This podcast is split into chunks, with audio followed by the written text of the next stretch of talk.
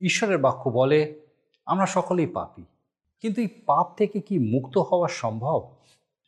আমি বা আপনি, আমরা কি নিজেদের প্রচেষ্টায় নিজেদেরকে এই পাপ থেকে মুক্ত করতে পারি? আপনার কি মনে হয়? এই সম্পর্কে আপনার কি কোনো ধারণা আছে? হৃদয় খোলো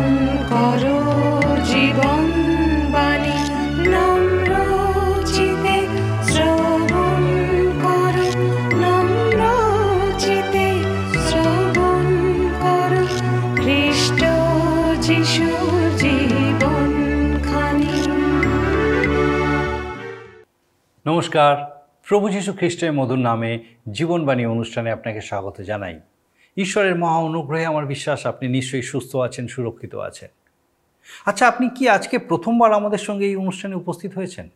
আপনাকে বলে রাখি তাহলে যে এই অনুষ্ঠানে আমরা ঈশ্বরের বাক্য বাইবেল থেকে ধারাবাহিকভাবে আলোচনা করি। ঈশ্বরের বাক্যের এই ধারাবাহিক আলোচনায় আমরা এখন বাইবেলের পুরাতন নিয়মের তৃতীয় পুস্তক, লেবীয় পুস্তক থেকে ধারাবাহিকভাবে আলোচনা করছি। আমার বিশ্বাস এই অনুষ্ঠান নিশ্চয়ই আপনার ভালো লাগবে।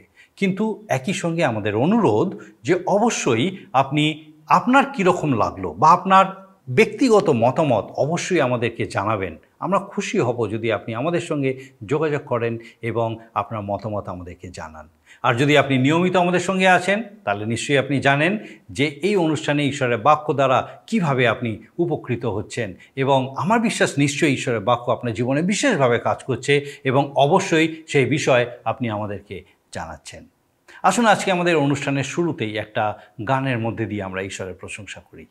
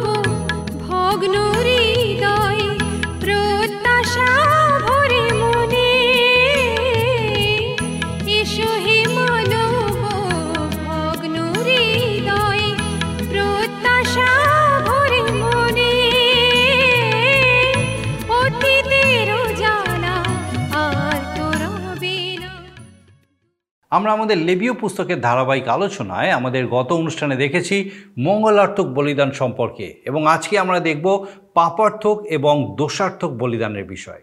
মানুষ ভুলবশত যদি কোনো পাপ করে, তবে তারও ক্ষমা পেতে পারে বলি উৎসর্গ করার মাধ্যমে। এখানে আরও বলা হয়েছে, যাজকদের পাপ, মণ্ডলীর পাপ, শাসনকর্তার পাপ ইত্যাদির বিষয়ে। মানুষের মধ্যে পাপ এক সাধারণ বিষয়।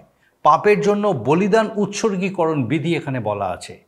আমরা ইতিমধ্যে তিনটি সৌরবার্তক বলিদানের বিষয়ে আলোচনা করেছি। এগুলো ছিল হোম বলি ভক্ষ নৈবেদ্য এবং মঙ্গলার্থক বলিদান। আর আজকে আমরা যেটা দেখব সেটা সৌরবার্থক নয়, পাপার্থক বলিদান এবং দোষার্থক বলিদান। অন্যান্য বলিদানের বিষয়ে বিস্তারিত ব্যাখ্যা দেখেছি, কিন্তু ঘটনাক্রমে দেখা যায় অন্যান্য বলিদানের ব্যাখ্যার তুলনায় আরও বেশি করে বলা হয়েছে পাপার্থক বলিদানের বিষয়ে। এটা সম্পূর্ণ নতুন ধরনের উৎসর্গ। এই বলিদান ইসরায়েল জাতিকে ব্যবস্থা দানের পর সব থেকে গুরুত্বপূর্ণ এবং তাৎপর্যপূর্ণ বলিদান। হোম বলি উৎসর্গের স্থানেই এই বলি উৎসর্গীকৃত হতো।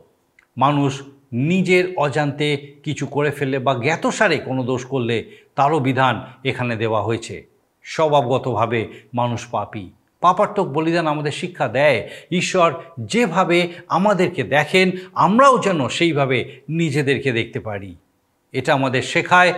অবিবেচক হয়ে কোনো পাপ করা এবং আমাদের অযোগ্যতা থাকলে তারও মোচন করার জন্য ঈশ্বর ব্যবস্থা দিয়েছেন। আমরা আজকে এই সমস্ত বিষয় বিস্তারিতভাবে দেখব। আর আমার বিশ্বাস, এই সময় যেন আমরা ঈশ্বরের রব শুনতে পাই। এবং তিনি ঠিক যেভাবে আমাদের সঙ্গে কথা বলতে চান, যেন তা উপলব্ধি করতে সমর্থ হই। আসুন, আমাদের বিস্তারিত আলোচনায় আমরা প্রবেশ করি। প্রিয় শ্রোতা বন্ধু, প্রভু যীশু খ্রিস্টের মধুর নামে আপনাকে জানাই আমার আন্তরিক প্রীতি, শুভেচ্ছা ও ভালোবাসা। জীবনবাণীর আজকের এই অনুষ্ঠানে আমি আপনাদের কাছে বাইবেলের পুরাতন নিয়মে লেবীয় পুস্তক থেকে আলোচনা করব। আপনাদের নিশ্চয়ই মনে আছে যে গত কয়েকদিন ধরে আমরা লেবীয় পুস্তক নিয়ে আলোচনা করছি।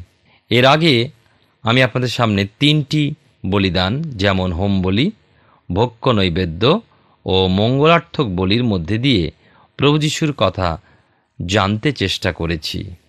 আসুন আজকের পাপার্থক বলির বিষয় আমরা দেখব।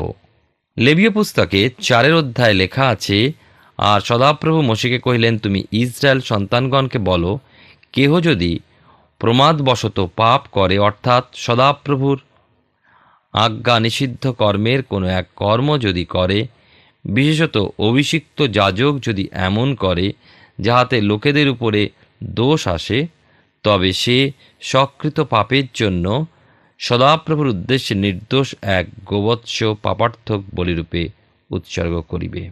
বাইবেলের পুরাতন নিয়মে লেবীয় পুস্তক তার চারের অধ্যায় থেকে আলোচনা করছি।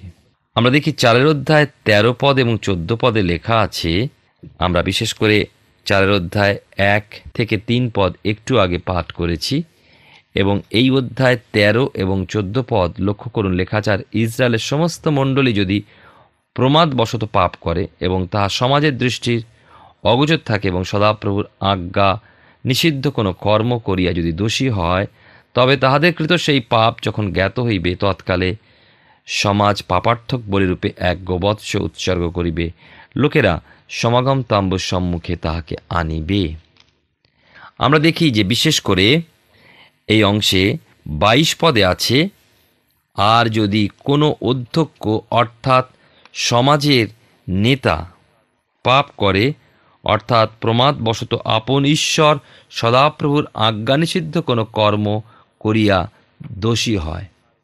তাহলে সেখানে উপহার আনতে বলে সাতাশ পদে দেখুন, সাতাশ এবং আঠাশ পদে বিশেষ করে আর সাধারণ লোকেদের মধ্যে যদি কেহ প্রমাদবশত সদাপ্রভুর কোনো আজ্ঞা নিষিদ্ধ কর্ম দ্বারা পাপ করিয়া দোষী হয়, তবে সে যখন আপনার কৃত পাপ জ্ঞাত হয়, সেই পাপের জন্য উপহার বলিয়া পালের মধ্য হইতে এক নির্দোষ ছাগিয়া নিবে। এই সকল পাঁচের মধ্যে আমরা দেখলাম, যদি কেউ ভুল করে পাপ করে থাকে, সে যাজক বা পুরোহিত হতে পারে, সে সমাজের মনোনীত কোনো প্রাচীন নেতা হতে পারে, আবার দেখি পুরো সমাজই দোষী হতে পারে এবং আমাদের মতো সাধারণ মানুষও হতে পারে। প্রিয় ভাই বোন, আপনি হয়তো বহুদিন ধরে আমাদের অনুষ্ঠান শুনে নিজের জ্ঞানে ও বাইবেলের উপদেশ মতো জীবনযাপন করছেন। পাপ থেকে দূরে থাকতে চেষ্টা করছেন। শুধু আপনি নন, কিন্তু আমিও সেই চেষ্টা করি। খ্রিস্টতে যারা বিশ্বাস করে, সকলে সেই চেষ্টাই করেন। কারণ আমাদের মধ্যে কেউই চায় না যে ঈশ্বর আমাদের থেকে দূরে চলে যান। কিন্তু না চাইলেও আমরা বহু দোষ ও পাপ করে ফেলি, যা এখন না বুঝলেও কয়েকদিন পরে কিংবা এক মাস কি তিন মাস কি বছর ঘুরে যাওয়ার পর বুঝতে পারি। আবার অনেক সময় কখনোই বুঝতে পারি না। কিন্তু এটা খুব সত্যি যে আমরা খ্রিস্টতে থাকলেও পাপ করে ফেলি, কারণ আমরা এই পাপময় সংসারে আছি। আবার অনেকের কাছে নিজস্ব ধ্যান ধারণা মতো অনেক কিছুই পাপময়। কিন্তু পাপের বিচার করেন কে? ঈশ্বর। যেমন, আমাদের দেশের বিচারের ভার আদালত ও পুলিশের হাতে থাকে। ঠিক তেমনি, পাপের বিচারক ঈশ্বর। আপনি ও আমি চুরি করলে পুলিশ ধরবে কারণ তারা সেটাকে অন্যায় বলে মনে করে বা আমরাও অন্যায় বলে মনে করি। তেমনি আপনিও আমি কি ভাবলাম তাতে কিন্তু কিছু আসে যায় না। কিন্তু সেটা ঈশ্বরের দৃষ্টিতে ঠিক কিনা তা আমাদেরকে দেখতে হবে। তাই ঈশ্বর বলছেন, ভুল করে কেউ পাপ করলে, কারণ জেনে শুনে কেউ চট করে পাপ করে না। ঝড় উঠলে যেমন যতই দরজা আল্লাহ বন্ধ করা হোক, ঝড়ের হাওয়া যেমন বোঝা যায়, ঠিক তেমনি পাপ করলে যতই আপনি লুকান না কেন, পাপ আরও বেশি করে আপনার উপরে চেপে বসবে। আপনি হয়তো বহু ঈশ্বর চিন্তা করেন, বহু ভালো কাজও হয়তো করেন, কিন্তু একটা অতৃপ্তি একটা মিলনের অভাব আপনাকে সর্বদা হতাশ করে তুলবে। এক একটা পাপ আপনাকে ঈশ্বর থেকে আরও দূরে সরিয়ে নিয়ে যাবে। প্রার্থনা করতে ভুলে যাবেন, ঈশ্বরের সাহায্য চেয়েও ঠিক পাচ্ছেন না। এই সব ভাবনাও ঘটনা আপনাকে আবার সেই পুরাতন জীবনে টেনে নিয়ে যাবে। প্রিয় ভাই বোন, আমাদের জীবনে বহু পাপকে আমরা নিজেদের বদভ্যাস কি, সাহসের অভাব কি অন্য লোকের চাপ বলে এড়িয়ে যেতে পারি? কিন্তু প্রভু ঈশ্বর পাপকে পাপ দেখেন, কোনো অজুহাত শোনেন না। আমরা অনেক সময় ছোট পাপ ও বড় পাপ বলে ভাগ করে থাকি। কিন্তু ঈশ্বর বলেন, পাপ ছোট কি বড় তার কোনো ভাগ নেই, সব পাপই সমান। আমরা আরও দেখি, পাপ থেকে মুক্তির ব্যবস্থাও প্রভু করে দিয়েছিলেন। ইসরায়েল জাতিকে কিছু বলিদানের ব্যবস্থার মধ্যে দিয়ে যা ছিল খ্রিস্ট যিশুর প্রতিরূপ। এগুলো ছিল যাজকদের জন্য গরু, সমাজের পাপের জন্য গরু, নেতাদের পাপের জন্য পুরুষ ছাগল ও সাধারণ লোকের জন্য ছাগি। এদের রক্ত যা খ্রিস্টের রক্তের ছায়া ছিল তার দ্বারা ওই সমস্ত ব্যক্তি বা সমাজ পাপের ক্ষমা পেতেন। এখানে একটা বিশেষ লক্ষণীয় ব্যাপার হলো যে ব্যক্তি বিশেষে বলির পশুও আলাদা আলাদা করা হয়েছে। এটার মানে এই নয় যে সাধারণ লোকের পাপের শাস্তি যাজকদের পাপের থেকে কম হয়। কারণ যিশু সকলের পাপের জন্য সমানভাবে দাম চুকিয়েছেন। যখনই আমরা পাপের জন্য অনুতপ্ত হই, তখনই আমরা ক্ষমা পাই, কিন্তু এটি এই জন্যই যেন যে যত সম্মানিত হন, সে যেন তত বেশি সাবধান হন, যেন তাকে দেখে অন্য লোক ভুল না করে। কারণ সমাজের মাথা ভুল করলে সমাজের বেশিরভাগ লোক তা করে ফেলেন। তাই তাকে খুবই সাবধান হতে হবে। এরপরে যে প্রশ্নটা বিশেষভাবে মানুষের মনে জাগে, তাহলে আমরা পাপের ক্ষমা পাব কি করে? বাইবেল আমাদের জানায়, ঈশ্বর আমাদের পাপের ক্ষমার জন্য প্রয়োজনের অতিরিক্ত ব্যবস্থা করে রেখেছেন। তিনি তার একজাত পুত্র খ্রিস্ট যিশুকে দিয়েছেন যেন যে কেউ অনুতাপ করে ও তাকে বিশ্বাস করে সে পাপের ক্ষমা পায়। কারণ কালভেরি ক্রুশে তিনি সেই কাজ শেষ করেছিলেন। কিন্তু এখানে বলা হচ্ছে, ভুল করে পাপ করলে পর, অর্থাৎ অনেক সময় সে পাপ আমরা ঠিকভাবে নাও বুঝতে পারি, তার কি হবে, সেটার কি হবে? আর এখানে আমরা কয়েকটা বিষয় দেখি। প্রথমত, ঈশ্বরের ব্যবস্থা অতি পবিত্র। তা শুধু ইচ্ছাকৃত পাপকে ধরে তা নয়, কিন্তু অনিচ্ছাকৃত পাপকেও, যা হঠাৎ হয়ে যায়, সেটাকেও প্রকাশ করে। দ্বিতীয়ত, ঈশ্বরের বাক্য, আমরা যে সব দোষকে এড়িয়ে যায় এই বলে যে এটা কিছু নয়, সেটাকে আমাদের পাপ বলে চিনতে সাহায্য করে। বাইবেল পড়লে আমরা জানতে পারি যে আমরা কত জঘন্য পাপী। ঈশ্বরের বাক্য আমাদেরকে প্রকাশ করে দেয় যে আমরা ঈশ্বরবিহীন জীবনযাপন করছি। তৃতীয়ত, বাইবেল বলে খ্রিস্টের দয়া এত বেশি যে তা আমাদের সকল পাপকে ক্ষমা করে এবং সেই সব পাপকে আমাদের থেকে পশ্চিম দিক থেকে পূর্ব দিক যেমন দূর, ঠিক ততখানি আলাদা করে দেন। তাই ধন্য যিশুর নাম। এবারে আসুন আমরা পাপার্থক বলি নিয়ে আলোচনা করি। আমরা জেনেছি যে গরু, পুরুষ ও স্ত্রী, মেষ কিংবা ছাগলের মধ্য থেকে বেছে নির্দোষ এক প্রাণী বলিরূপে ব্যবহৃত হতো। এইসব বলিকে আমরা খ্রিস্ট যিশুর জীবন দিয়ে বুঝতে চেষ্টা করব। বাইবেলের নতুন নিয়মে আমাদেরকে বলে যে খ্রিস্ট যিশুই বলির পশু হয়ে আমাদের পাপের প্রায়শ্চিত্ত করেছিলেন। কারণ তিনি নিজে আমাদের পাপ হয়েছিলেন বা পাপ স্বরূপ হয়েছিলেন। বলির পশুও সেইভাবে বাছা হতো। গরু নেওয়া হয়েছিল কারণ এই প্রাণী খুবই পরিশ্রমী, এটা খ্রিস্টের বিষয়। বলে যে খ্রিস্ট যিশু তার মৃত্যু পর্যন্ত কঠোর পরিশ্রমের বোঝা বহন করেছিলেন। প্রিয় ভাই বোন, আপনি একবার চোখ মেলে দেখুন খ্রিস্টের রক্ত লক্ষ লক্ষ গরুর থেকেও কত মূল্যবান? কারণ তার মধ্যে কোনো দোষ ছিল না। কিন্তু তিনি নিজেই নিজেকে দান করলেন এবং তা আমাদের জন্য। মৃত্যুর সময় তিনি বলেছিলেন, সমাপ্ত হলো। যার অর্থ জয় সমাপ্ত হলো এবং তিনি দুর্বলতায় হেরে গিয়ে মৃত্যুবরণ করেননি, কিন্তু বরণ করেছিলেন বীরের মৃত্যু, জয়যুক্ত মৃত্যু। দ্বিতীয়ত দেখি, বলির পশুর মাথায় হাত রাখা হতো যার অর্থ পাপকে অন্যের মাথায় দেওয়া। এইভাবে আমরাও আমাদের পাপ যিশুর উপরে দিই, কারণ তিনি দেওয়ার আগেই তা নিয়েছিলেন এবং তার শাস্তিও ভোগ করেছিলেন। এটা শিক্ষা দেয় আমরা যে কোনো পাপের ক্ষমার জন্য যিশুর উপরে নির্ভর করতে পারি, কারণ তিনি যোগ্যতম ব্যক্তি। আমরা এতক্ষণ দেখলাম যে খ্রিস্ট যিশু বা খ্রিস্ট যেসব পাপের ক্ষমা চাই আমাদের জন্য তা ক্ষমা করতে সক্ষম। কিন্তু যেসব পাপ আমরা ভুল করে করে ফেলি, যা ঈশ্বরের বিচারের ভাগী করে, আপনাকে আমাকে, তার বিষয় এবারে দেখব। যেভাবে ইসরায়েল জাতি সেই পশুকে বলি দিত, ঠিক তেমনিভাবে আপনারও আমার অজ্ঞাত পাপের জন্য প্রভু যীশু বলিস্বরূপ হয়েছিলেন। এরপরে আমরা দেখি, সেই বলির পশুকে সমাগম তাম্বুর দ্বারে আনা হতো। বলি দেওয়া হতো এবং তার রক্ত যাজক বেদির উপর সাতবার ছিটিয়ে দিতেন। রক্ত ছাড়া আমরা দোষী। রক্ত আমাদের পাপ থেকে ধুয়ে পরিষ্কার করে ও সূচি ও পবিত্র করে। যিশুর রক্ত দিয়ে পরিষ্কার হলে পিতা ঈশ্বর আমাদেরকে গ্রহণ করেন। কারণ সেই রক্তের ধোয়া উপরে উঠ যেতে এবং ঈশ্বর তা গ্রহণ করেন। আসুন, এরপর আমরা দেখি যাজকরা সেই বলির বাকি অনুষ্ঠানগুলো কীভাবে করতেন এবং কেন করতেন? প্রথমত দেখি যে বলির পশুকে কাটবার পর যাজক সেই রক্ত পাত্রে সংগ্রহ করে সাতবার পর্দায় ছিটাতেন। এটা ঈশ্বরের সাথে আমাদের সহভাগিতাকে বোঝায়।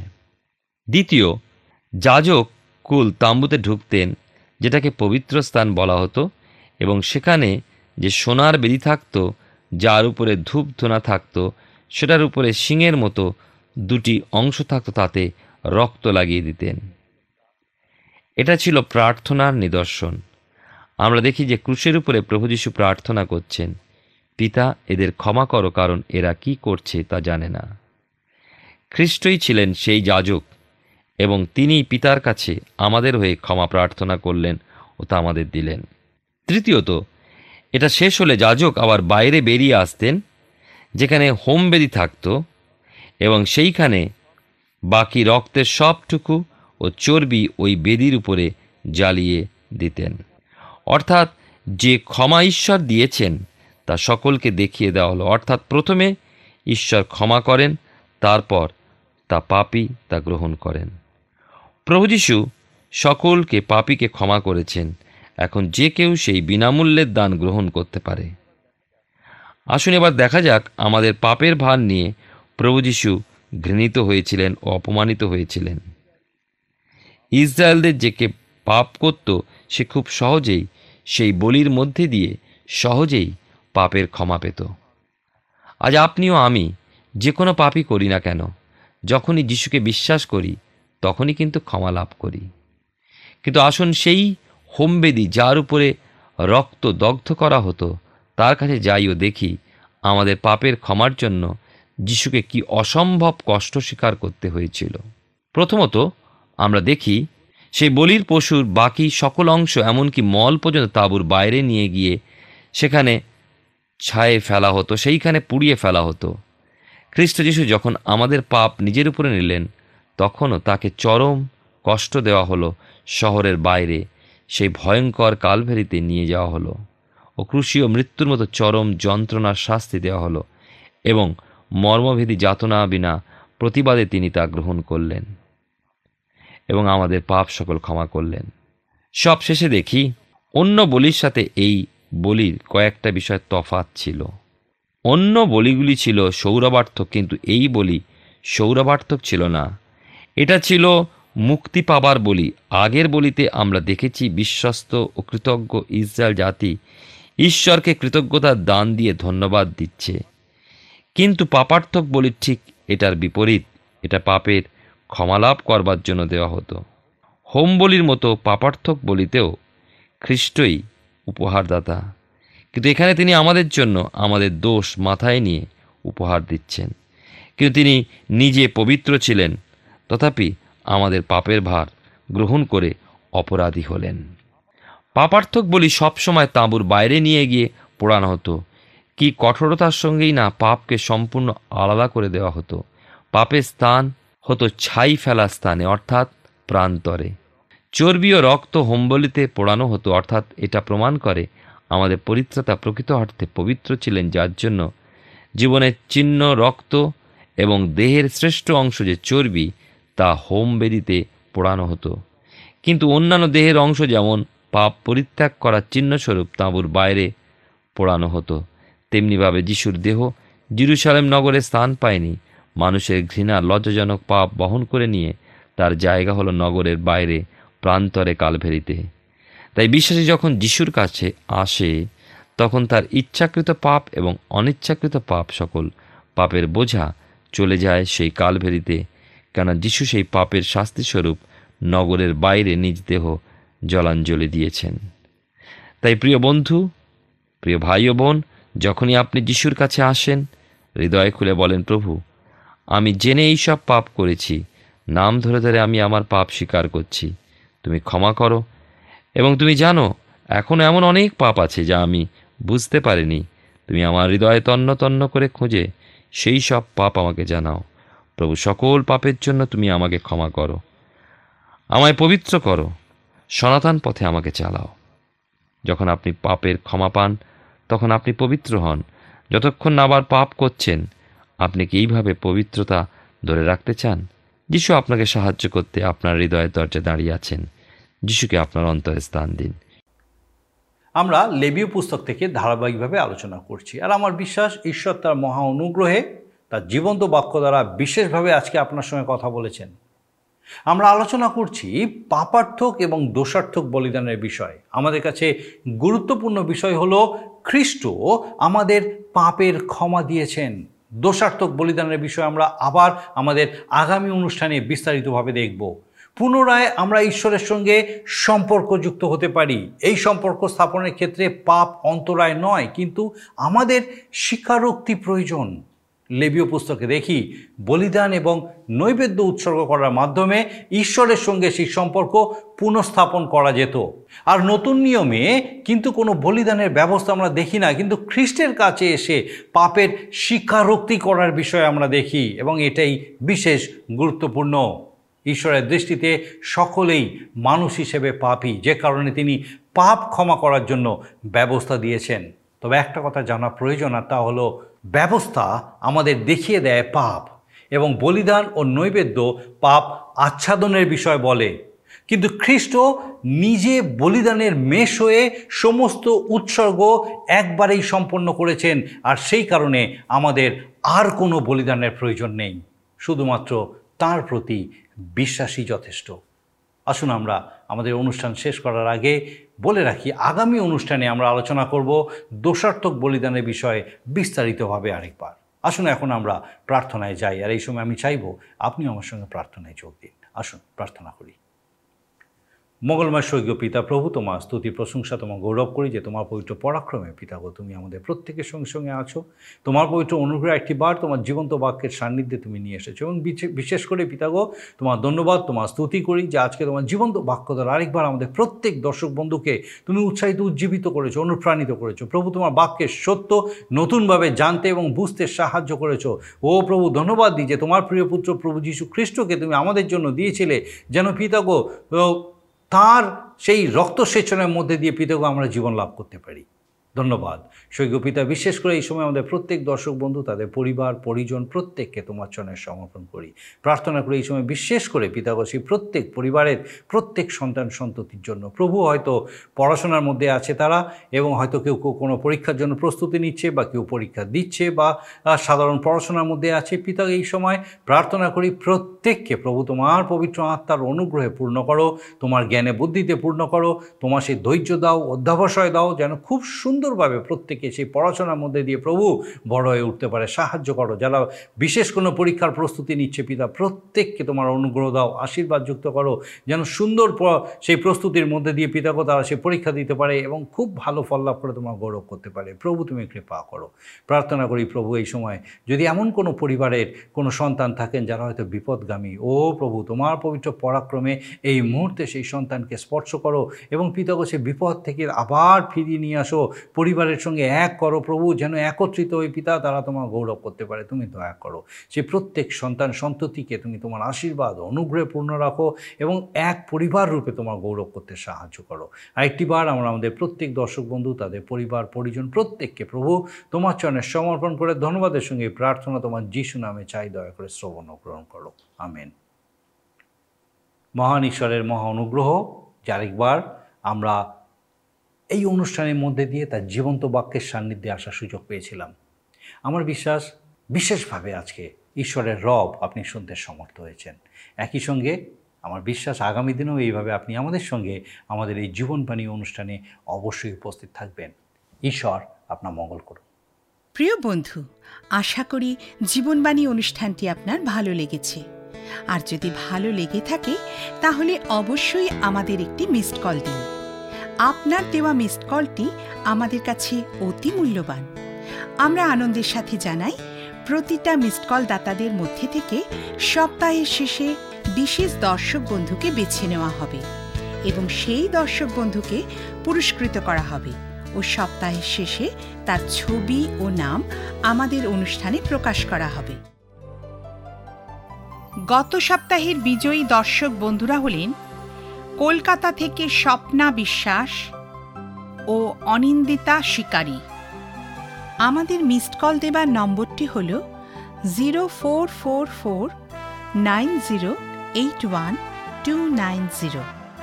আপনি প্রার্থনা ও আরও অধিক জানতে আগ্রহী হলে আমাদের সঙ্গে অবশ্যই ফোনের মাধ্যমে যোগাযোগ করতে পারেন।